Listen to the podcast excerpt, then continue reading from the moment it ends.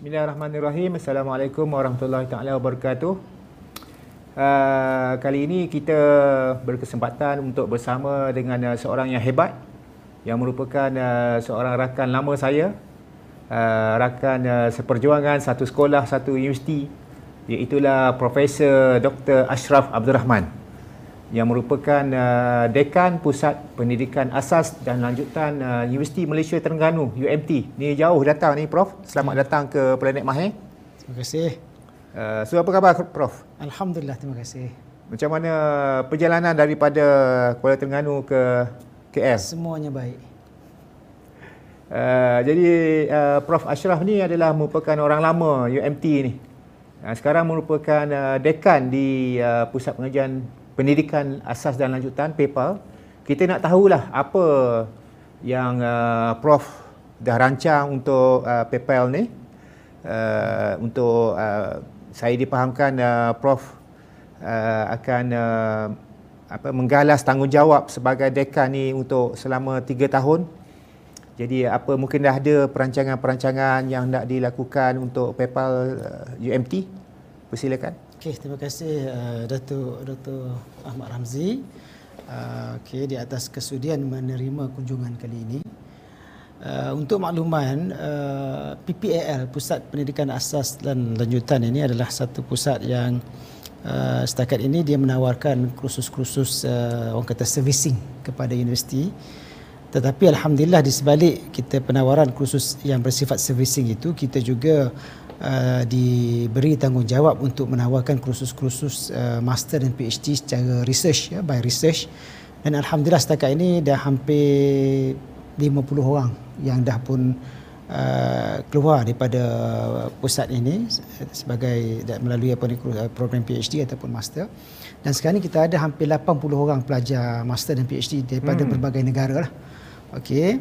Dan uh, untuk makluman dalam konteks uh, tiga tahun akan datang ni antara tujuan uh, kunjungan saya di sini ialah untuk melihat uh, kursus-kursus yang mungkin kita boleh jadikannya sebagai micro credential punya courses hmm. yang mana boleh untuk peringkat-peringkat orang kata profesional punya level ataupun kepada orang-orang awam ya. Eh.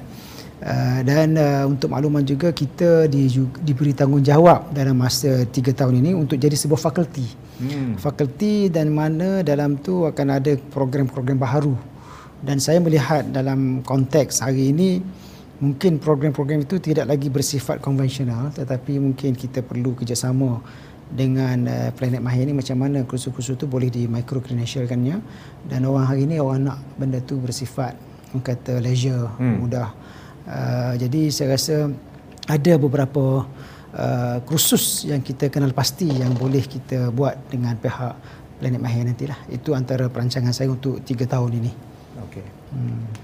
Okey, uh, Prof um, uh, punya kesempatan untuk belajar di um, Malaysia, di UK, hmm. um, PhD dahulu di Scotland, Masters di England dan sebagainya. Bagaimana Prof melihat uh, pendidikan itu di apa ni perkembangan pendidikan itu di negara kita dan juga perbezaannya dengan negara, negara apa nama ni negara maju macam UK ni dan hmm. apa yang kita boleh belajar kita boleh implementkan di sini dari segi budayanya ke dari segi pemikiran gaya hidup pelajar ke lecturer ke ha.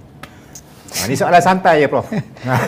Okey, kalau kita lihat kalau back to 20 years ago lah zaman kita ha. belajar dulu kan. Ha.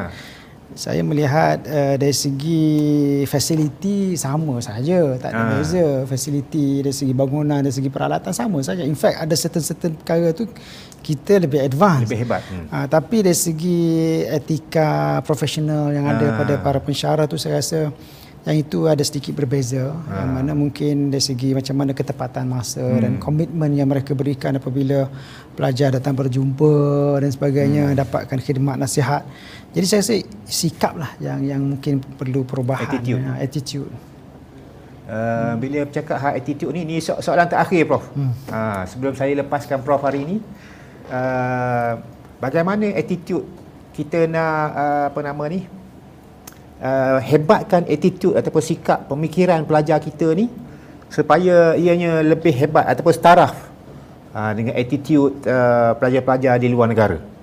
Macam mana? Okey, saya- Ataupun dari segi mana attitude yang yang kurang saya lagi nampak sekarang? lah ini pandangan peribadi lah kan. Ha. Pandangan saya dari segi uh, exposure kepada pelajar kita tu saya rasa belum lagi orang kata terserlah lah. Macam kita kata walaupun sekarang ni zaman globalisasi Ha. yang mana pelajar boleh akses macam-macam hmm. maklumat. Tetapi maklumat yang pelajar akses tu tidak di di guide betul-betul Ah. apa yang sepatutnya mereka buat. At this level apa patut mereka dapat exposure.